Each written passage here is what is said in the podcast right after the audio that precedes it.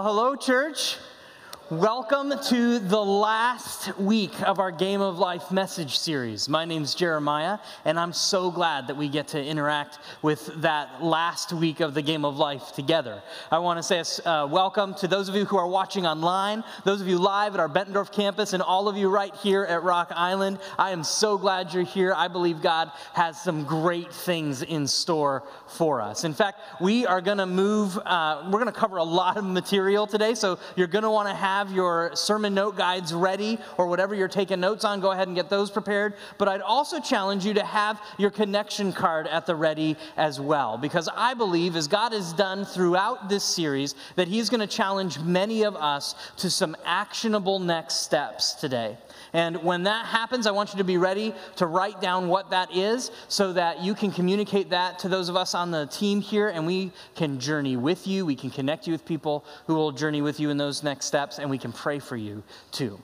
So I hope you're ready for all of that. Now, a few weeks ago, I had an early Monday morning appointment across town. It wasn't, it wasn't near uh, work where I would go every day, it wasn't near home, it was just kind of across town. I'd been there a couple times before, so I was somewhat familiar with where I needed to go. But before leaving that morning, I made sure that I had all of my things, that I had everything I would need for the day, and that I one more time checked the quick directions to the place where I had my appointment.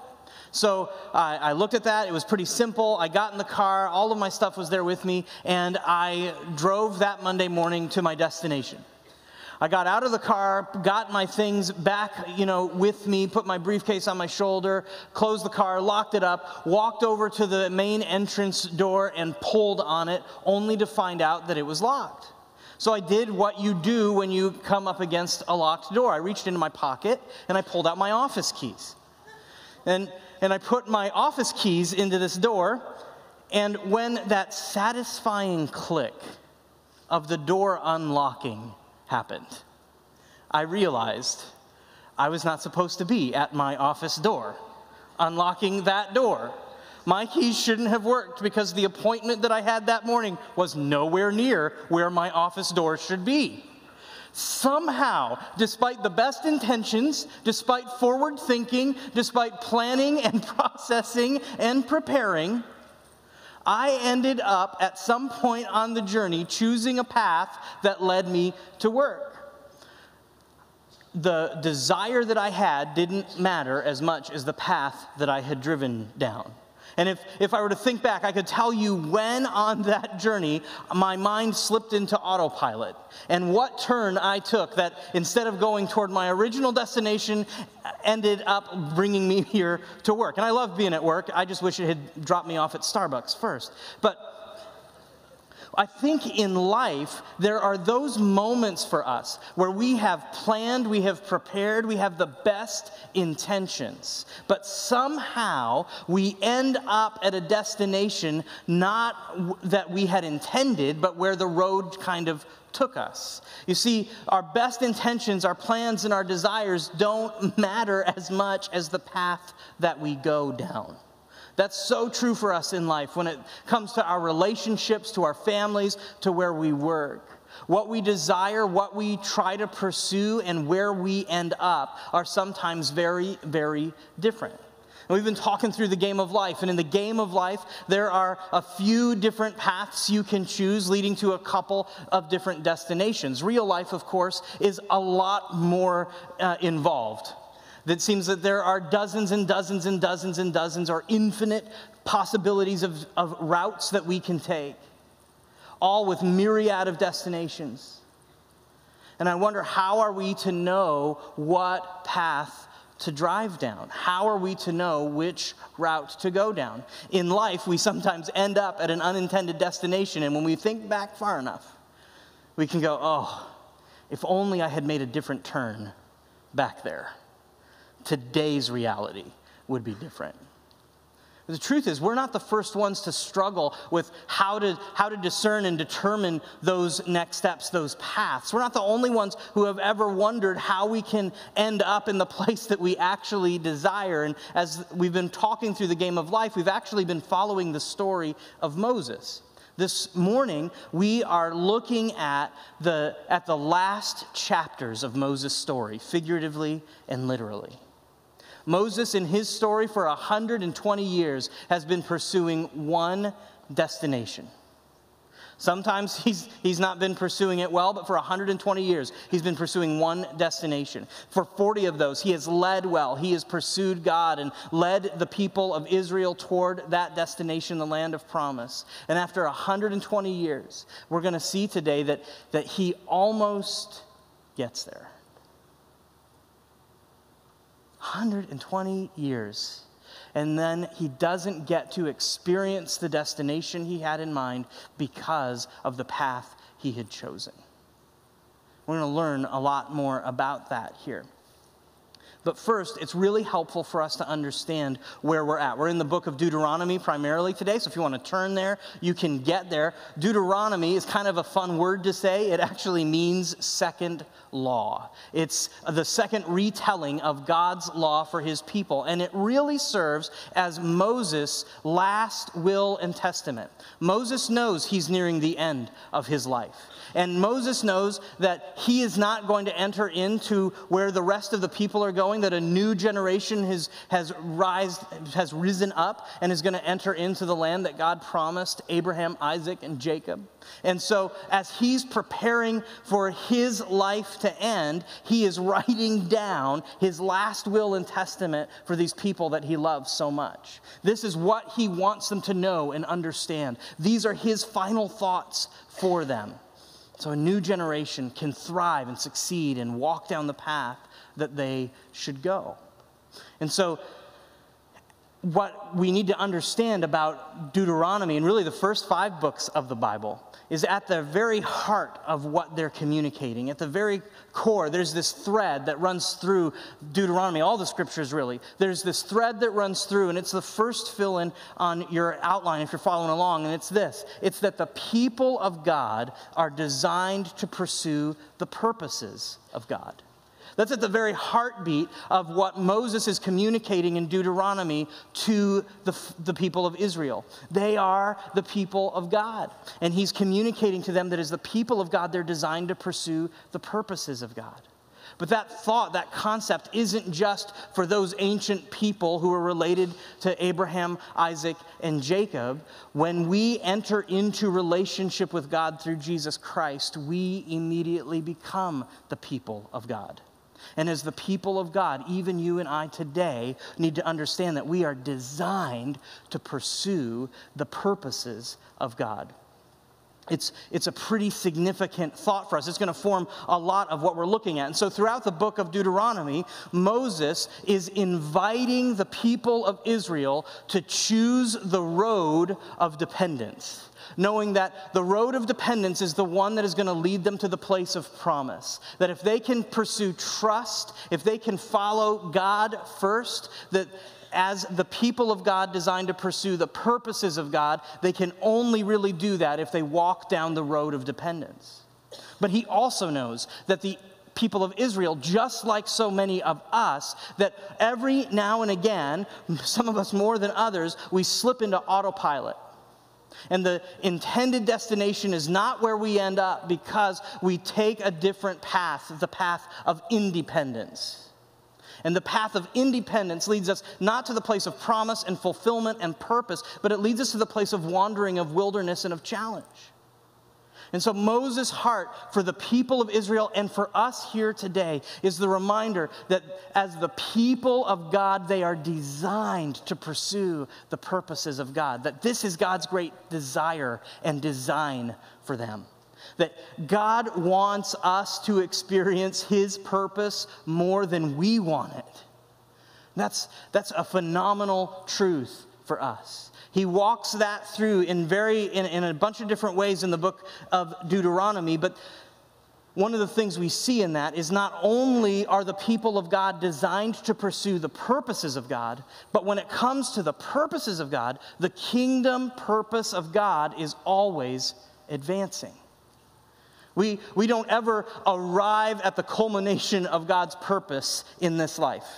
We, the kingdom of God, the kingdom purpose of God is always advancing, always moving forward, always, always, always moving. And for those of us who desire comfort more than adventure, we find ourselves slipping over into the path of independence because we know that route so well, because it feels good, because it's what we know. And though the cost may be not experiencing the purpose of God and the fulfillment of life, at least today, at least now, at least here, it's comfortable and known. But as we've shared before, we can't have comfort and adventure at the same time. The adventurous path is the path of dependence that moves us into God's very best. The kingdom purpose of God is always advancing. Here's how Moses communicates that to the people of Israel. The very last words that he actually speaks to them. There's a, there's a whole other chapter in the book of Deuteronomy, but the very last words of Moses to the people of Israel. It's like he's saying, This is, this is it. This is what this has all been building up to. This is what you need to hear. I'm not going to get to share another thing with you. You need to understand this. As the people of God pursuing the purpose of God, you have to get this. And here's what he shares with them Blessed are you, Israel. Who is like you, a people saved by the Lord? It's a rhetorical question. There's nobody. Who is like you, a people saved by the Lord, rescued from slavery, where, the God, where God goes before you and fights for you? There's no one else like you. He is your shield and helper and your glorious sword. Your enemies will cower before you, and you will tread on their heights. At the very heart of this, the, the concept here is the idea of God's purposes through his people advancing. That, that they will go as God goes before them. And that even those who stand in opposition to the purposes of God, God will overcome that, and his people will stand on their heights, overseeing what he has. It's a phenomenal concept, but that's not the only place we see it in Scripture. In fact, later on in, in Scripture, in the book of Isaiah, we hear that of the of the increase of his peace and of God's government, there will be no end. It's always advancing, always increasing, always moving forward. And as followers of Jesus, you are designed to pursue his purpose. That purpose, which is always advancing and always moving forward. Now, these two concepts, they kind of form the, the foundational thought for what we're going to be trucking through today. These two ideas that we are, as the people of God, are designed to pursue the purposes of God, and that the kingdom purpose of God is always advancing, form the foundation for what Moses wants to leave behind. And that's why what we bump into next in Moses' story kind of can catch us off guard a little bit. It, it seems surprising. Moses, at this point in the story, knows he's about to die. He has lived 120 years, the last 40 of them, with great purpose, living as one of the greatest leaders in history. His story, by the way, just as an aside, is a great reminder that as long as we have breath, we have purpose. You have not yet outlived God's purpose for you. Moses' story reminds us of that. And he, he's led the people through impossible circumstance and seen God deliver every time. A people rescued from slavery, from their, saved from their enemies. They've been supernaturally victorious. And Moses is described in one place as a person who is so close to God that he speaks with God as one speaks with a close friend. There's one story in the scriptures, I love this, where Moses has been interacting with God so closely. They've been talking so much, and God has revealed his glory to Moses. So that when Moses leaves that meeting with God, he comes down the mountain and interacts with the people, the people freak out because Moses has God's glory on his face and his face is shining brightly. It freaks them out so much that they ask him if he could please wear a veil as long as he's interacting with them. That's how tight, that's how close Moses is with God. And finally, finally, the people are about to enter into the land God has promised generations ago. And then Moses climbs atop a mountain at 120 years old. He climbs up on top of a mountain at 120 years old. He climbs on top of a mountain. I, I can't fathom that. I just can't do it. I don't think I could climb a mountain right now. At 120 years old, he climbs on top of a mountain and he overlooks all of the land that God has promised to his people. Uh, the, the land of promise, the land that is to be theirs at the end of the road of dependence. And this is what we see. The Lord said to Moses as he's there on the mountain, This is the land I promised on oath to Abraham, Isaac, and Jacob when I said, I will give it to your descendants.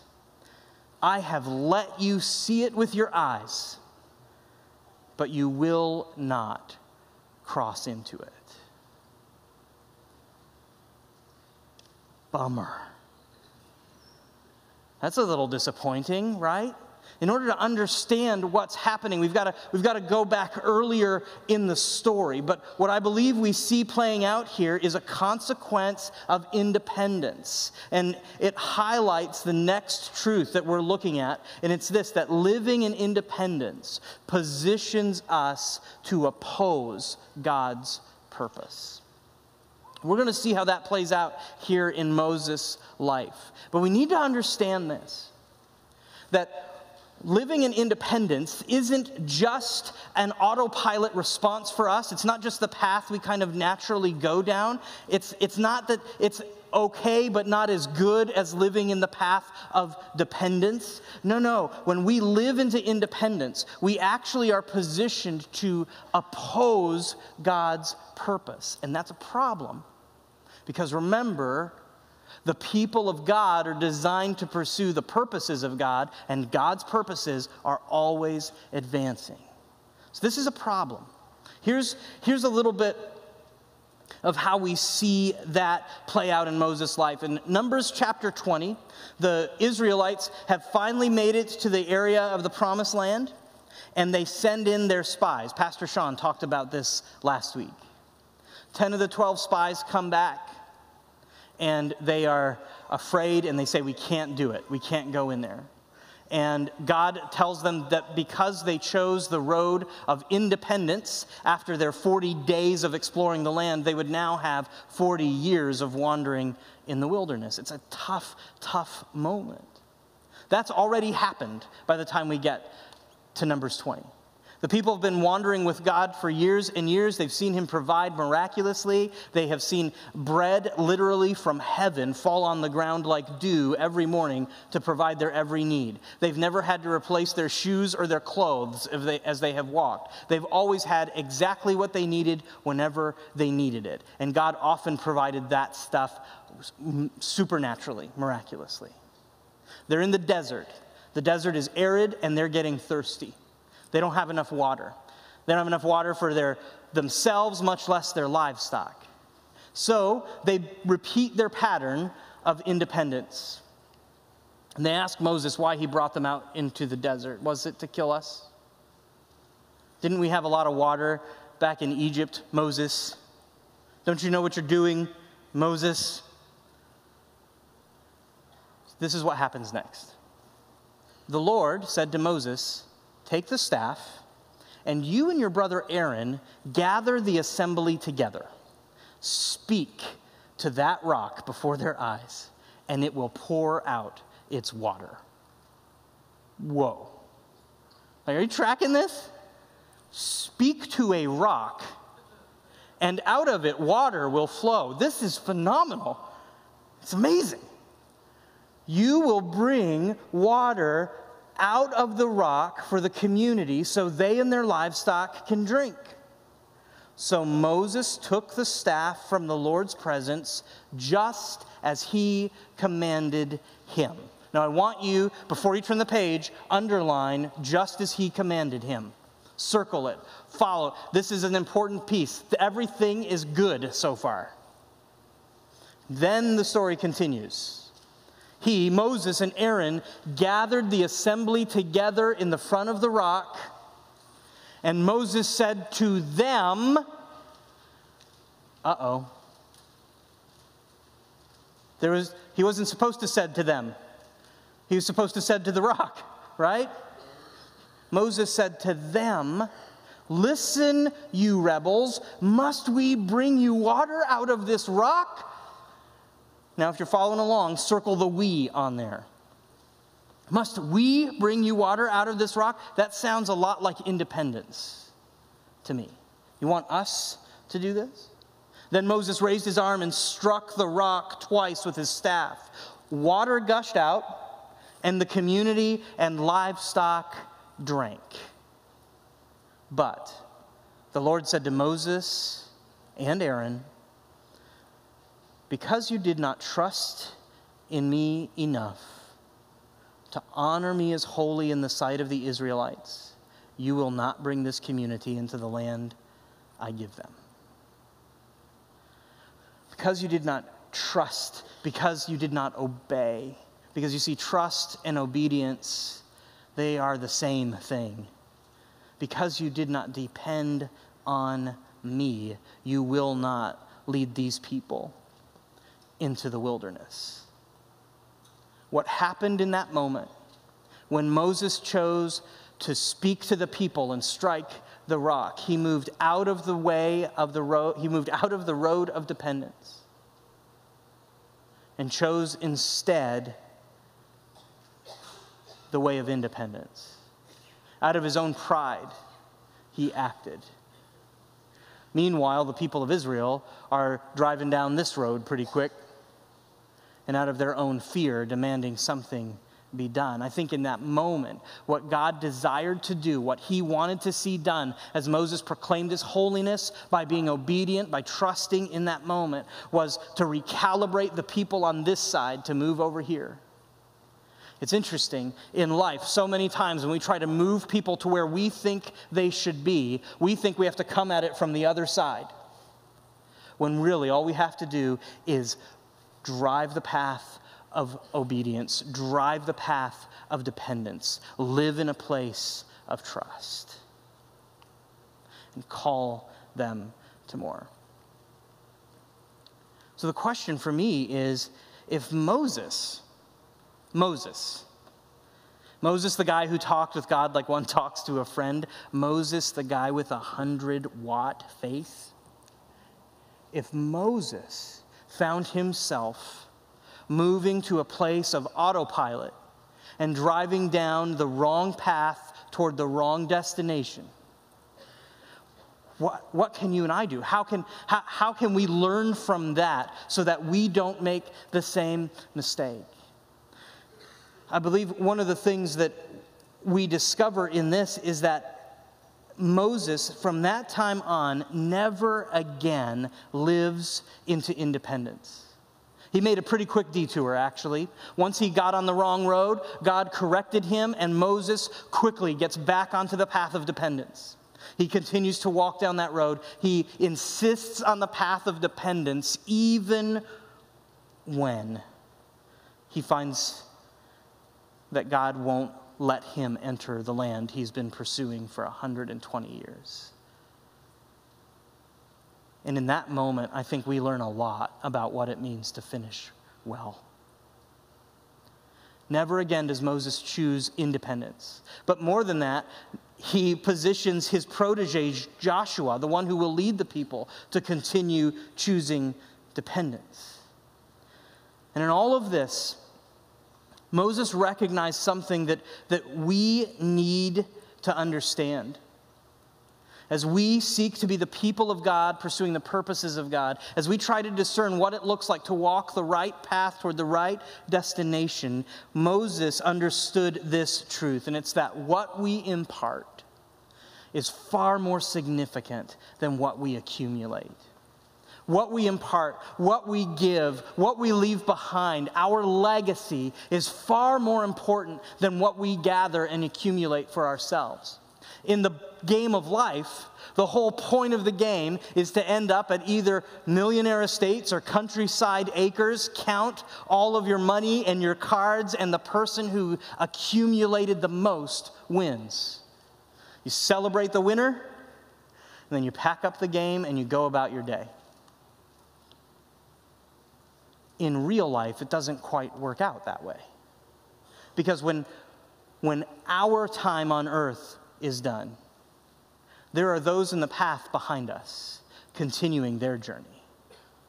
When our time on earth is done, there are those on the path behind us who are continuing in their journey. And what we have to offer, part of finishing well, is choosing to impart what matters most.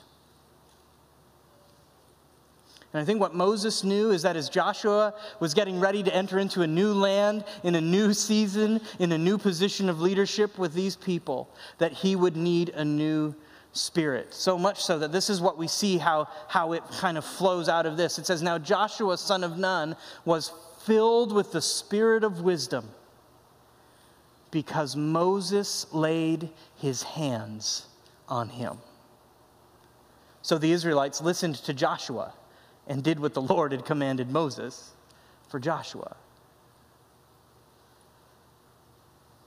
Despite knowing that, that his trajectory had shifted, Moses chooses to impart the spirit of wisdom to Joshua because of, because of the understanding that Joshua is still walking the path behind him. That spirit would allow Joshua and Israel to pursue full dependence. Moses finishing well is seen in what he imparted. He didn't, he didn't just break an old pattern of independence in doing this. He didn't just break an old pattern, but he actually started a new pattern of full dependence for those around him, for Joshua and the Israelites. But what does that mean for us? So what? You know, we can make the mistake of coming into this place, of, of hearing the stories of the past and leaving without anything being different in us or in the way that we live. And if that's the case, then we've really just wasted our time. So I think it begs the question for us out of this where am I positioned to establish new patterns of dependence? Where am I positioned to establish new patterns of dependence? We saw that, that Moses did that for the people of Israel and for Joshua. The only way to pursue God's purpose is to live, to walk, to drive the road of dependence. You will never discover God's purpose at the end of the road of independence. You only discover your own purposes there. Moses modeled this. Joshua continued the cycle. The people of Israel, for a generation, pursued that. But then eventually things devolved as people tried in their own strength and in their own wisdom. And for us, it highlights uh, a truth in this, and it's that living into a new season will require the spirit of wisdom. Remaining on the road of dependence seems impossible on our own. Remember, even Moses couldn't do it. That's because it is impossible on our own. But God, in His great love for us, offers us something more. He offers us Jesus. He offers us the spirit of wisdom. I love the way that the wisest man who ever lived said this. He said, The beginning of wisdom is this. You ready? Ready for the secret to get wisdom? Get wisdom. Though it costs all you have, get understanding. I like to think Solomon was a dad at this point because that's a very dad proverb right there, right? You want wisdom? Go get it. But at the heart of it, at the heart of it is this idea that wisdom is something to pursue as we pursue the purposes of God. But God doesn't ask us to do that on our own. He doesn't leave us to our own devices, knowing that our own devices lead us down the path of independence. It's not accidental that Joshua entered into a new land in a new season and received that spirit of wisdom. We enter into new seasons all the time where we need a spirit of wisdom in our families, in our own lives as we, as we find ourselves moving into a, a different stage of life, when things at work are challenging, in our nation as we move toward a, a new election season. And when we enter into those new seasons, we need the spirit of wisdom. What I love about who God is, is that He offers His Spirit freely. We are designed to pursue God's purpose. but we're also born broken. And in our own broken state, we'll pursue anything else by way of independence. God promised this to us and to the people of Israel, those same people who eventually would pursue independence on their own, so much so that God would actually remove them from the land of promise and place them in exile so they would cry out to Him once more and seek Him once more in dependence. This is what He says to them and to us I will give you a new heart and put a new spirit in you. I will remove from you your heart of stone and give you a heart of flesh. And I will put my spirit in you. And I will move you to follow my decrees and be careful to keep my laws. In other words, I will move you, I will give you the desire and the ability and the drive to walk consistently down the path of dependence. Then you will live in the land I gave your ancestors. You will be my people, and I will be your God. I love this promise. It is fulfilled in Jesus. So I don't know the story of your life, but I bet there are moments, there are seasons, there maybe you're in the middle of one right now where you find yourself headed, you know you're headed for a destination you didn't intend. Or maybe you know you're driving down the wrong path, hoping that somehow it will end up in the destination you want. You don't know how to change, you don't know how to shift that. And I'd encourage you, even today, right now, ask Jesus to be the one who forgives you and leads you, who places his spirit within you. And you will find that now you have access to Him as never before. You can live with purpose, pursuing God's purpose as never before because you're the people of God. Maybe you've done that. My, my invitation to you in this, I think it's God's invitation to us, is that we would ask Him to fill us to overflowing with the Spirit He promises. You know, I deeply believe, because I believe this is what Scripture says to us about God's desire for us, is that God yearns for us more than we could ever imagine. And He longs for you and me to walk in the right path, to walk in the path of dependence far more than we desire that for ourselves. He wants that for us. So he gives us his spirit. And when he does that, we are actually positioned to desire the things of the kingdom of God more than we desire anything else. He can right our broken heart. And he desires to do that in us. So I don't know, maybe those are your next steps. You can indicate that on your connection card. Another question I have is are, are you trying to walk this? Are you trying to drive this path alone? That's going to be, that's going to be a thing for you. We were created for community. And as a community, we can pursue God's purposes together. If you're not in a group, I challenge you get in a group, live linked with those who follow Jesus, and together you will go further. Together you will experience more and more of his purpose for you.